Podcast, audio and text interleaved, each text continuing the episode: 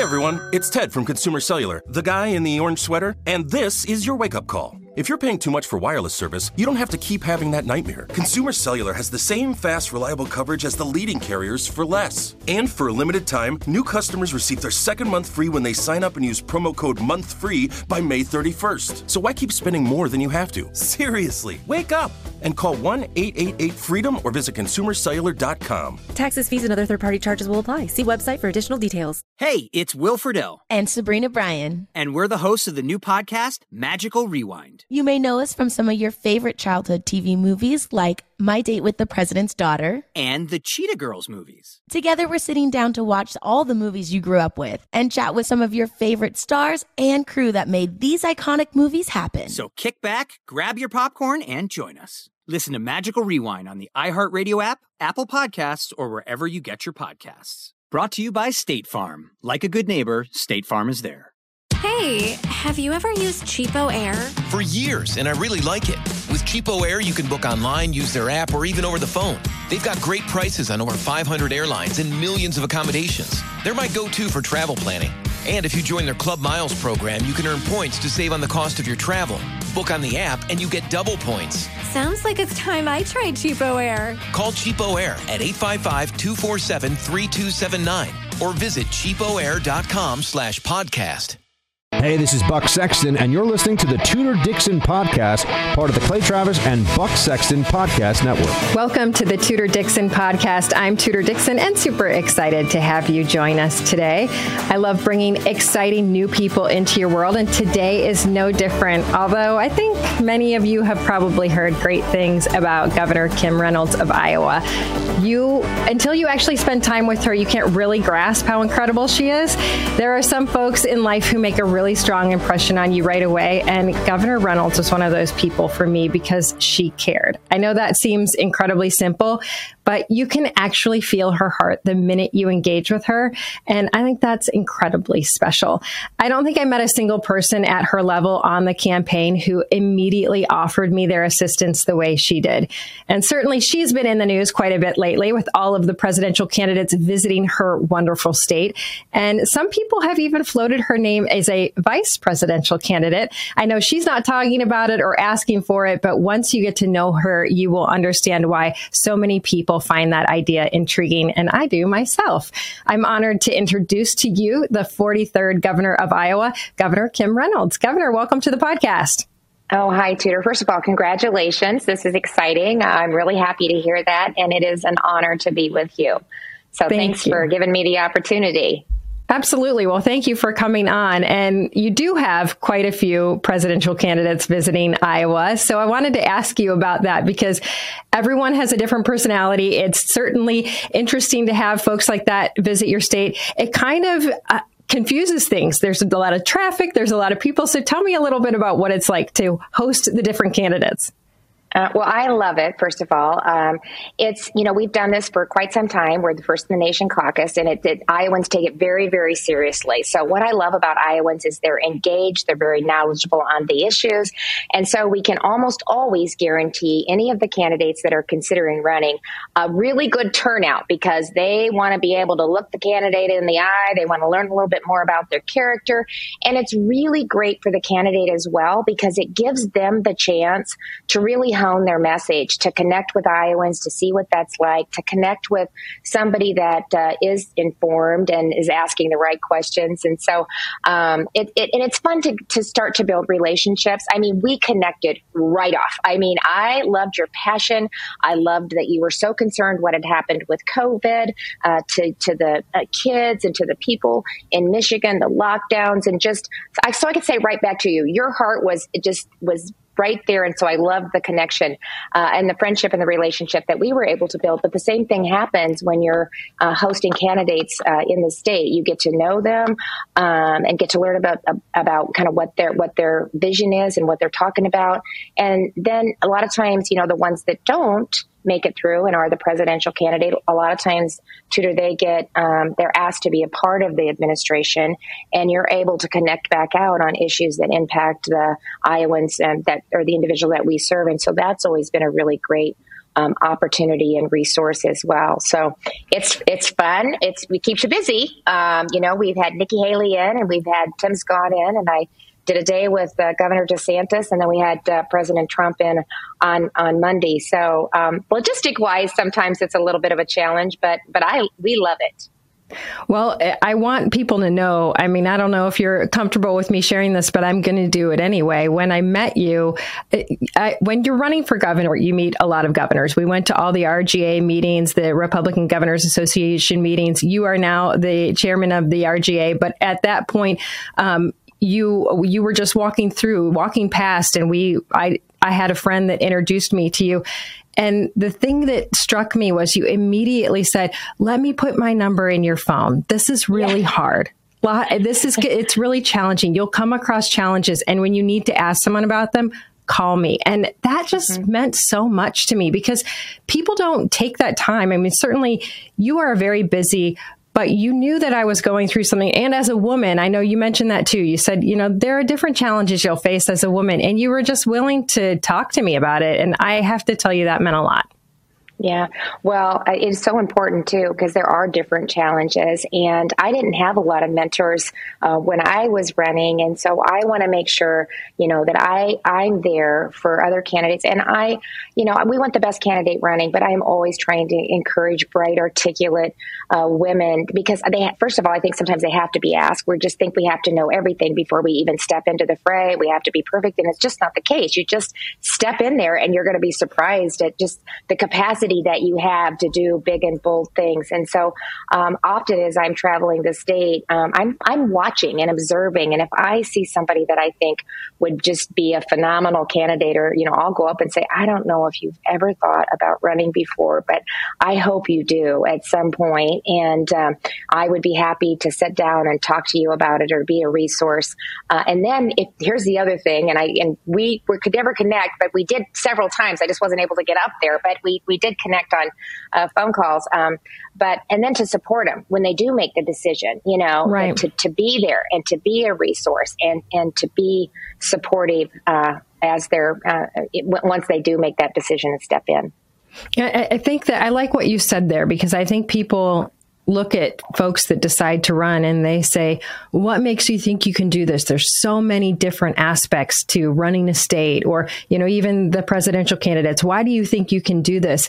And what you said there is so important for people to understand when they are looking at different candidates that you're going to learn along the way. And it's the people you surround yourself with as well. That's important. And you, you were kind of in a unique position because you were lieutenant governor and then you were placed into the position of governor before you ran again. So you inherited this job when when the governor of Iowa was uh, was appointed to be ambassador of China.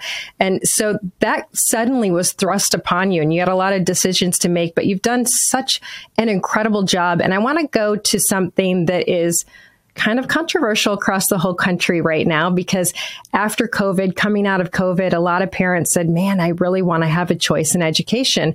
And you are working on school choice in Iowa. You've passed that in Iowa. Tell me a little bit about that process and what that was like and, and how you handle it when people come up against you and say that this is not the right choice. Yeah. Oh, thank you. It's something I feel so passionately about. And it was just underscored after going through COVID. You know, it was the kids that needed that structure more than anything to be in the classroom, to have a safe environment, to, you know, I mean, they had a parent that was working to tell them to learn from home was just absolutely crazy. And I think even through it all, I mean, even before that, we were working on it, but parents just had a front row seat to some of the things that were being taught, even in the classroom as well.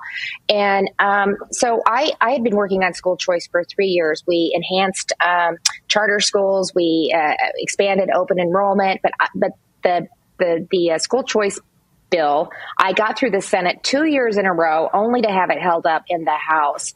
And it was so frustrating because I just, we put a lot of work into it. I traveled the state and I was hearing from parents who agreed with the fact that every parent should have that opportunity, not just those that have the resources. I mean, you know, they accuse me of not caring about children, but yet it's the individuals that need it the most that weren't able to take advantage of it. And so the first thing I did, Tudor, is I got involved in primaries, and I don't normally do that, but I was either oh, going to be an enabler yeah, I was going to either be an enabler or I was going to step in and do what I could because the chair of the education committee in the House was opposed to it. And he was the one that was stopping it every year. And so uh, I got involved in nine primaries. We were successful in eight of the nine.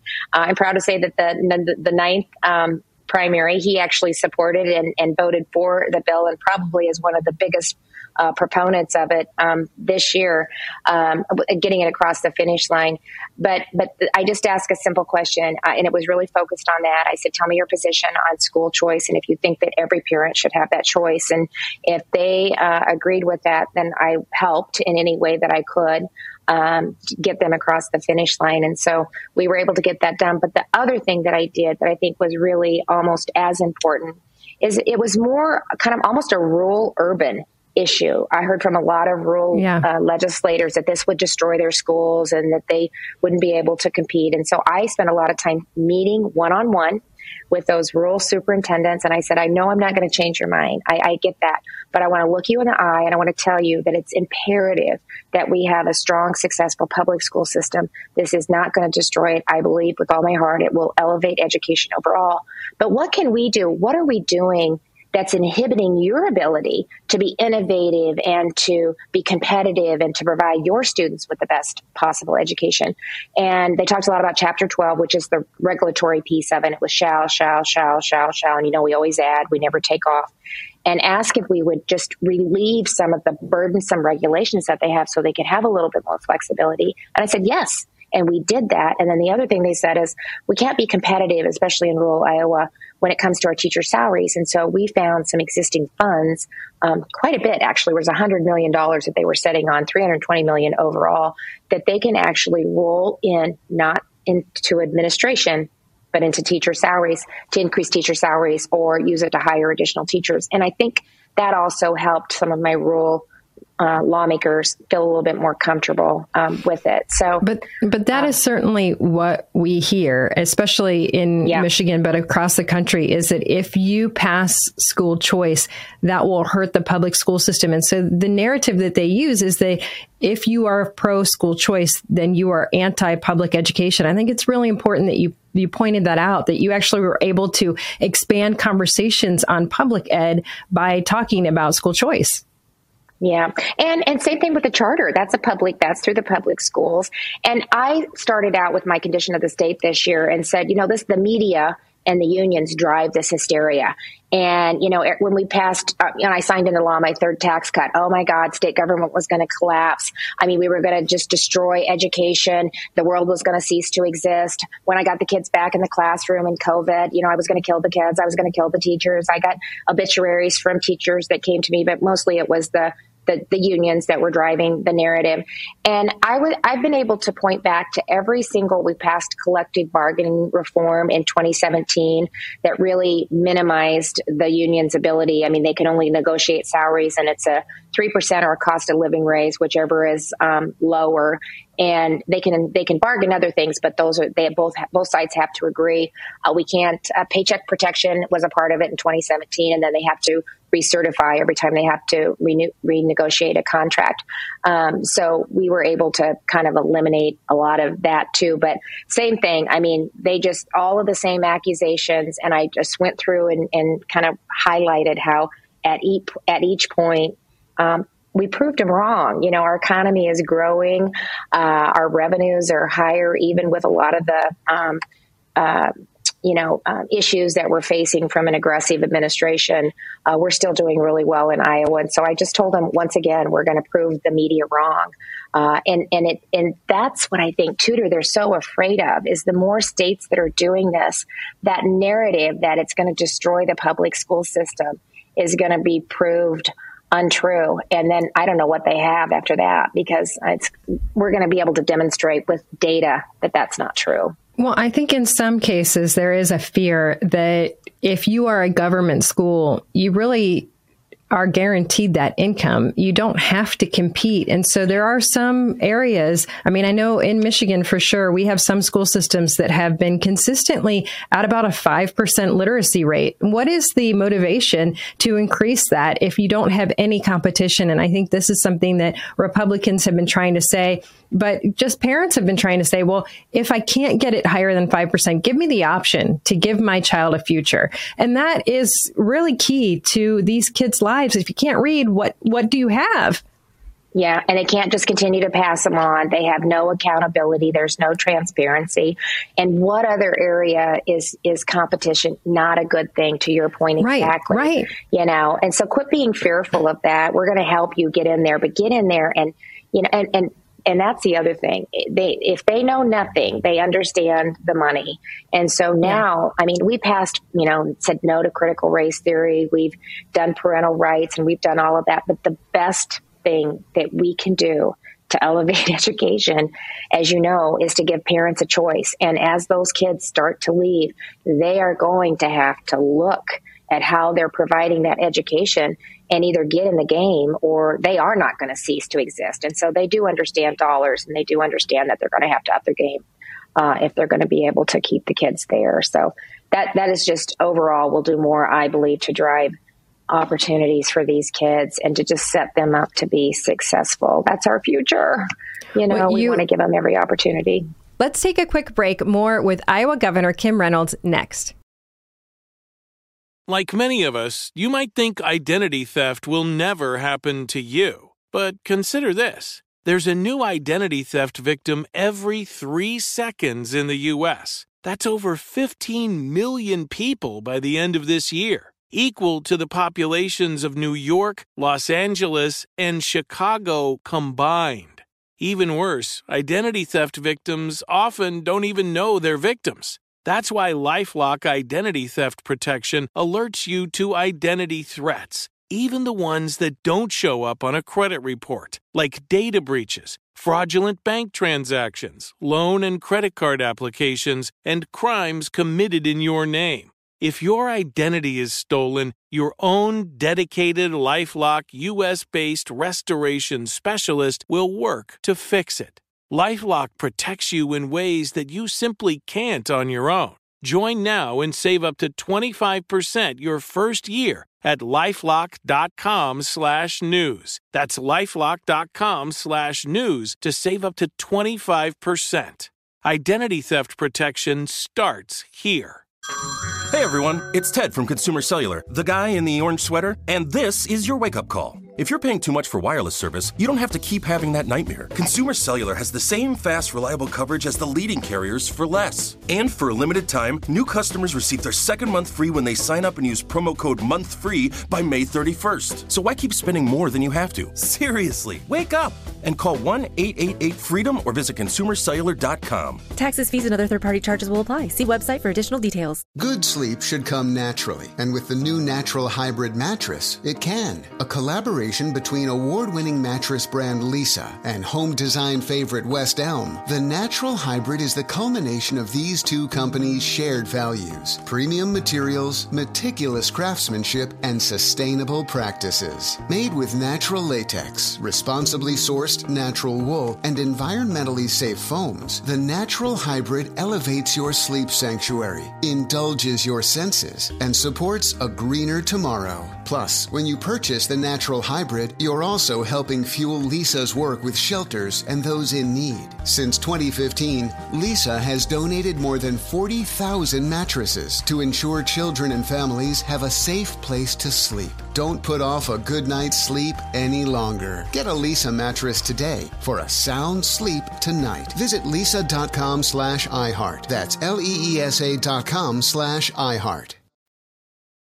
Welcome back to the Tudor Dixon podcast. We continue our conversation with Iowa Governor Kim Reynolds you definitely have been about making sure people have choice and people are successful and that there is opportunity for folks over government. And so in a way, I would say that you're really a proponent of smaller government and you're proving that with your latest proposal that I think is a 1500 page proposal to reorganize state government, but really make government smaller. So that scares people for some reason. Whenever we talk about making government smaller, people start to freak out that they're going to lose something. Explain how do you talk to people about this and assure them that you're not taking something away, that this will actually give back?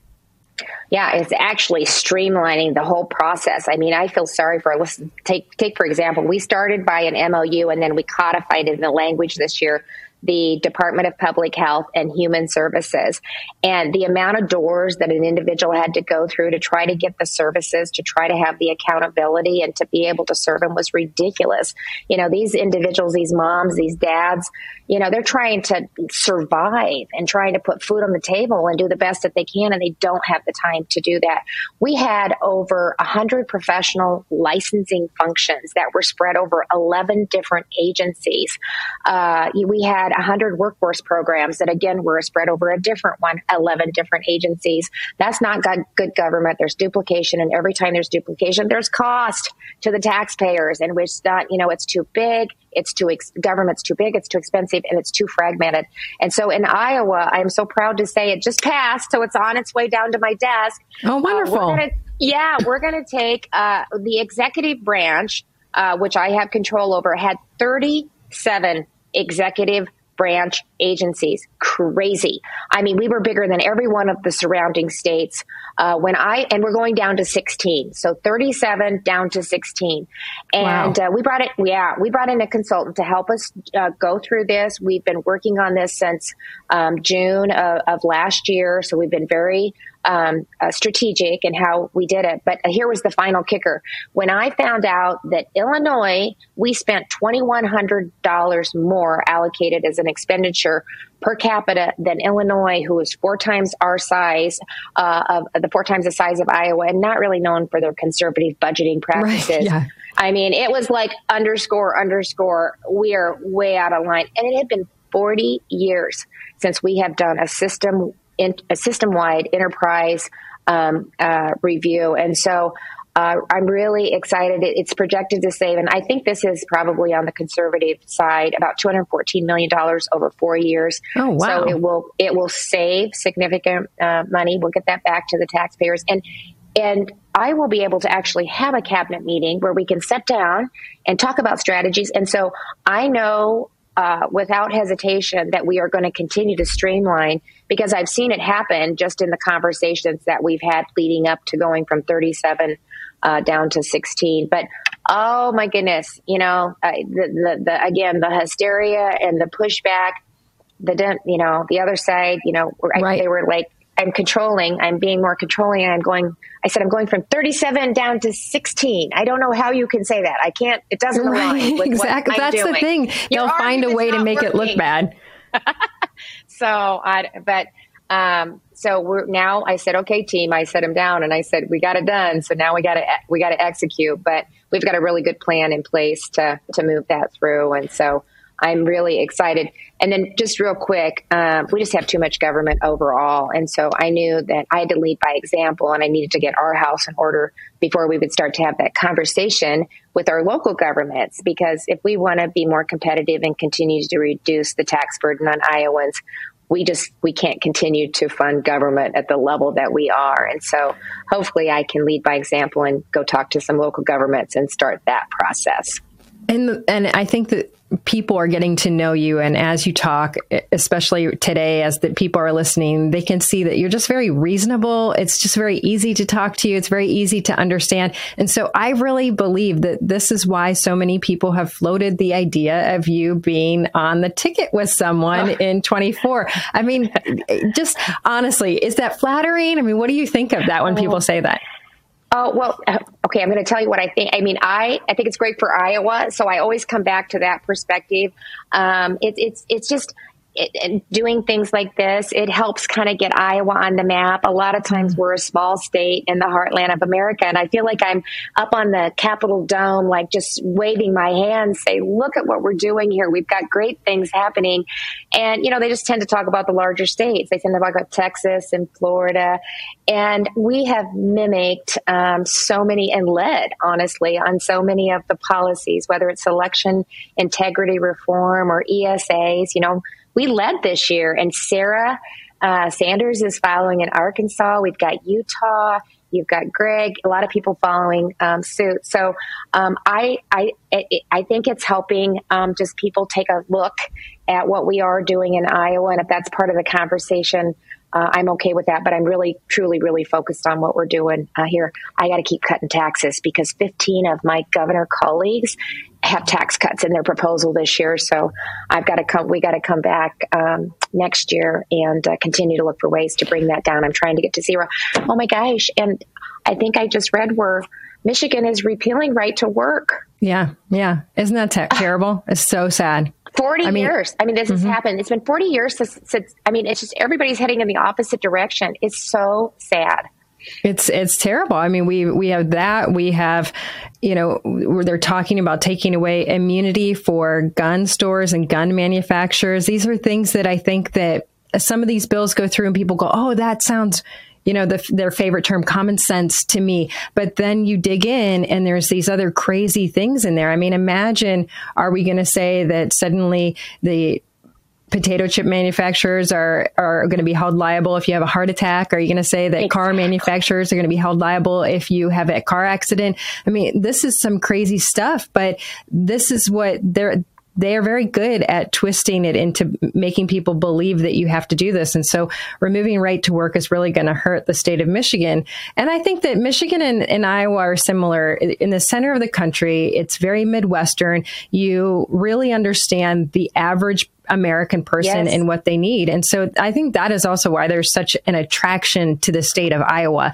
But in Iowa, you're also very focused on mental health and especially children's yeah. mental health. That mm-hmm. to me, I really want to get into with you because it was a big deal to me. I watched what my kids went through during the pandemic and I tell this story because it was so shocking to me. I have four girls and at the end of the pandemic, you know, we were in Michigan locked into our homes. And so people, the kids couldn't go out at all. And I, I think that because I could go to the grocery store, I sort of forgot about the fact that the girls are really trapped together in the house. Yeah. And my, my daughter, my oldest at the time, she was 10 and I was putting her to bed and she started crying. And I said, what's wrong? And she said, mom, I think this is what depression feels like. That hit our kids so much harder than we really ever could understand. So, how are you looking at this differently in Iowa? Because we really, as a country, need to examine mental health and our kids' mental health. Yeah, especially what we did, you know, what we did to them because it was just self inflicted on them. And mm. that's why we were one of the first uh, states to get our kids back in the classroom. And I, I even, you know, I did it by by order, and then I had the legislature take it up and ran it through the legislature because uh, I knew that it would have more weight by doing that. I didn't want to keep the uh, the the um, health order going for uh, any longer than I needed to because they could just you could you know the, the governors use that as a way to really um, hurt uh, yeah. the people that they serve to really let government uh, step into areas that they shouldn't have done that um, but but it's still it's still a need even though we got the kids back in and so I am really uh, it's been a passion of mine from the very beginning. Uh, we worked to get a, a, comprehensive adult mental health reform done. And then I recognized the fact that we didn't even have a children's health system. And what I found out is they've been talking about it. This is what they do. They like to talk about an issue, but never deal with it because then it goes, it goes away, you know? Right. So they've been talking for 20 years about standing up a, ch- a children's mental health system. And I put a uh, task force together, gave them 100 days, asked them to to, to figure out how we can stand up a system so we have a continuum of care and hopefully we can get these kids the services that they need early on so that they can have every opportunity to have a healthy and a happy uh, life and uh, we were able so we, we gave the recommendations and then i put it in bill form again and took it through the legislature to give iowans the opportunity to weigh in and to make sure that everybody was heard and we were able to stand that up. And I want to tell you, uh, which just doesn't happen very often, it passed unanimously uh, in the Iowa legislature in both chambers. Um, so I, I'm very proud of that too. But we've also we've provided mental health parity for uh, telehealth, which was really important. We made our schools a site of service, and what that means is they can provide on-site um, uh, professionals and they can get reimbursed for it. Uh, that was something that wasn't done. And so we have some um, therapist or they can use telehealth too, either one. But it's really been uh, a really positive thing, not only for the kids, but for the teachers um, and, and the families, because the families are comfortable going to a school. And so, mm. and we're able to meet all the HIPAA rules. So, are mom and dad involved in that? Because I think that's yeah. been a concern. Oh, for sure. Okay. Oh, yeah. Oh, no, no, no, for sure. We, we, we're very, very, they're driving it. They're the ones that are, um, and, and, and not all of them have it, but it's an option. And it's, it's, it's gone very well in the schools that we've been able um, to do it. Um, and then just has spent just some, um, training some put some dollars into training teachers so that they can identify the early warning signs but yeah so then we go to the other side of how they've kind of trying to take parents out of the child's education and a lot of the decisions that are being made um, on that a parent should be making. And so this year we're putting in all kinds of protections to make sure that that's not happening uh, as well. And we did that with the mental health piece too. It has to be driven by the parent. It can't be, uh, you know, driven by the schools. So the last thing I want to go over really quick with you is Republican Governors Association because oh, yeah. one of the things you said at the beginning was when someone's running you know they can talk to other people. They're not doing this alone. And that was what i thought was so fascinating when i was running because here we were able to meet and there's so much access. The governors at those meetings are so willing to sit and talk to you. That to me was amazing to think that these people who are so powerful are willing to sit with you and say, What questions do you have? And so when I was talking to folks across the state of Michigan, and they were saying, how, how was it that these red states were doing different things during COVID? I was able to say, hey, I've talked to these governors and they were talking, they were communicating. Oh. So tell us a little bit about that because I think people think everybody is doing this on their own and not communicating, but the Republican governors really do talk and we're making decisions together about a lot of these things such a tight knit organization, organization. And to your point, you know, I've got the cell phones of all of them. So not only during COVID, and I mean, these were long days. I was out at the State Emergency Operations Center. We started there early in the morning and worked late into night into the night. And I would either take the call there or when I got home or on the way home. But at least twice a week, we would do a late night conference call. Uh, I would say probably around eight o'clock a lot of times because all the governors were doing press conference or still working on things. Maybe sometimes seven thirty or eight. A lot of times, Tudor, we would be on the phone for an hour and a half to two hours, and you know it was just it was hitting different stages at different times in different parts of the country, and to be able to get their feedback on on what they were seeing, the data that they were collecting, where they were finding testing supplies, uh, how they were standing up, to, you know, testing opportunities, how, you know, we were keeping, you know, we, in Iowa, we produce 10% of the nation's food supply. And so it was imperative oh, yeah. that I kept my processing plants up and going, but I wanted the employees to know that they were in a safe environment. So I needed some way to test, you know, so that when they went in, they felt comfortable and safe to be able to keep it open and to keep the food supply chain moving. But it was invaluable uh, to be able to have that resource, to have that open um, conversation. And you know where you could it was a safe zone too. You could be really honest about what you were seeing and what what was working and what wasn't. And so um, and and that's just that's just typical. We do it with the what's happening at the southern border um, you know, I have so much respect for Governor Abbott and then Governor Ducey, you know, trying to lead a state at the same time where your border is open and you just have millions of illegal migrants coming across the border, the drugs, the human trafficking. I, I mean, I don't even know how you know, good team. You said it earlier. You better surround yourself with the best and the brightest. But to be able to help with them, and we sent law enforcement down. We've had our National Guard down there, but a lot of coordination with all the governors uh, from that perspective as, as well.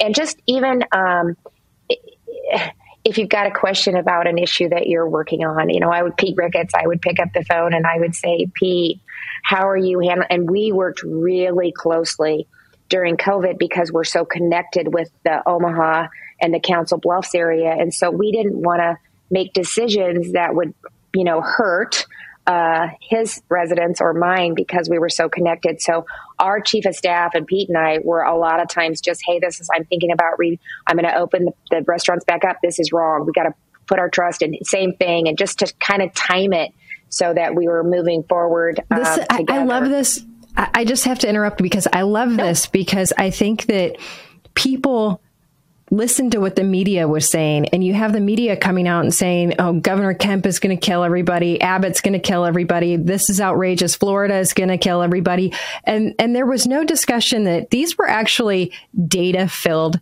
conversations about what actually was happening. The, the, the people who were in charge managing this were having those conversations back and forth. It was not willy nilly discussions of let's see if we open restaurants, what happened. You were watching every state and how this was moving across the country. And I think that's something people really have never heard.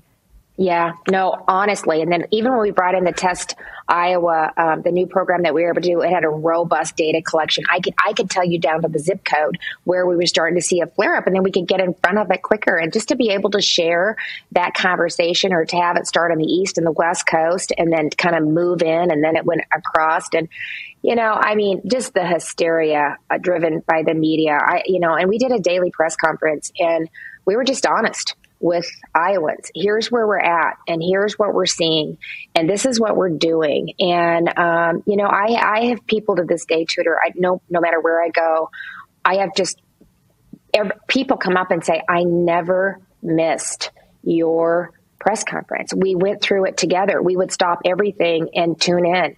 And, you know, I, I got choked up uh, at one of them. I, it must have been some really bad data. And I was so mad at myself when I got done with the press conference because I felt like they needed to see their governor be strong and to be able to to deal with this. And I felt like I had let Iowans down, and I had just the opposite. I had people calling in, sending texts, sending emails, and just saying, We recognized at that point that you were an Iowan, just like we were going through this together and and you're making the best decisions that you can make based on the data that you have. So you'll appreciate this because that wasn't the case with your governor at the time. But of right. course, this isn't my this isn't my natural hair color. So you know, I went at the time when the when the salons were shut down, and I said to my husband, I said, Kev you're to have to color my hair. I said, I can't, you know, I, the, the, the, stripe is getting wider and wider. And, you know, I'm not going to break a rule. I'm not going to do something, you know, I'm, I'm going to abide by the same rules. And so, boy, he went down and he Googled it and he did like a YouTube and he had gloves in the dish and we got the stuff. And, and so as he's trying to do it, I said, okay, now here's the bad news, Kevin. I am going to have to take a picture of you and post it because otherwise yeah, right. nobody will believe that I didn't have you do my hair. My number one post of all times of anything I've done was the fact that my husband agreed to color my hair and then let me take a picture of him and post it on Facebook. But you know, I think Iowans knew that I, I, I, I, was putting my trust in them, and if I did something, it was it was based on the unknown at the time. And but by gosh, whatever I did, I was gonna I was gonna live under the same rules that I was asking them to do. So um, anyway, and, I, I and that's why they put. that's why they put their trust in you. And honestly, I know this is a, a, sensitive subject, but that is why so many people have their eyes on you right now. And we're just watching to see what you do next because I know you really care and I know you're really looking for the right solution. And I just love that you said, Oh, yeah, I had a task force to put together and gave them 100 days. And that's the type of thing that we want to hear. You have the team, you have the people working on this stuff. That's what makes you so unique. And the fact that you can connect emotionally, the fact that you can share a picture like that that is truly being an American. And that's why we love you. So I just want you to know that I appreciate what you've done. I appreciate knowing you. And I'm so thankful that you joined me today on this podcast. Thank you. And right back at you. So um, you keep being you, keep doing you, and just best of luck on your podcast. I know it's going to be a huge success. So thanks for giving me the opportunity. Governor Kim Reynolds, thank you all for joining us today on the Tudor Dixon podcast. For this episode and others, go to Tudor Dixon podcast podcast.com. You can subscribe right there. Join me next time on the Tudor Dixon podcast and have a great day. Hey, have you ever used CheapOair? For years, and I really like it. With CheapOair, you can book online, use their app, or even over the phone. They've got great prices on over 500 airlines and millions of accommodations. They're my go to for travel planning. And if you join their Club Miles program, you can earn points to save on the cost of your travel. Book on the app and you get double points. Sounds like it's time I tried CheapOair. Call CheapOair at 855-247-3279 or visit cheapoair.com slash podcast. Tired of restless nights? At Leesa, we know good sleep is essential for mental, physical, and emotional health. From memory foam mattresses to hybrids that keep you cool all night long, Leesa's mattresses offer exceptional comfort and support with free delivery and 100 nights to try out your mattress in the comfort of your home. For a limited time, save up to $700 off select mattresses plus two free pillows. Go to leesa.com slash iHeart for an additional $50 off mattresses and select goods. Exclusions apply. See leesa.com for more details. If you love sports and true crime, then there's a new podcast from executive producer Dan Patrick and hosted by me, Jay Harris, that you won't want to miss. Playing Dirty Sports Scandals. Each week, I'm squeezing the juiciest details from some of the biggest sports scandals ever. I'm talking Marcus Dixon, Olympic gymnastics, Cain Velasquez, salacious Super Bowl level scandals. Join me on the dark side of sports by listening to Playing Dirty Sports Scandals on the iHeartRadio app, Apple Podcasts, or wherever you get your podcasts.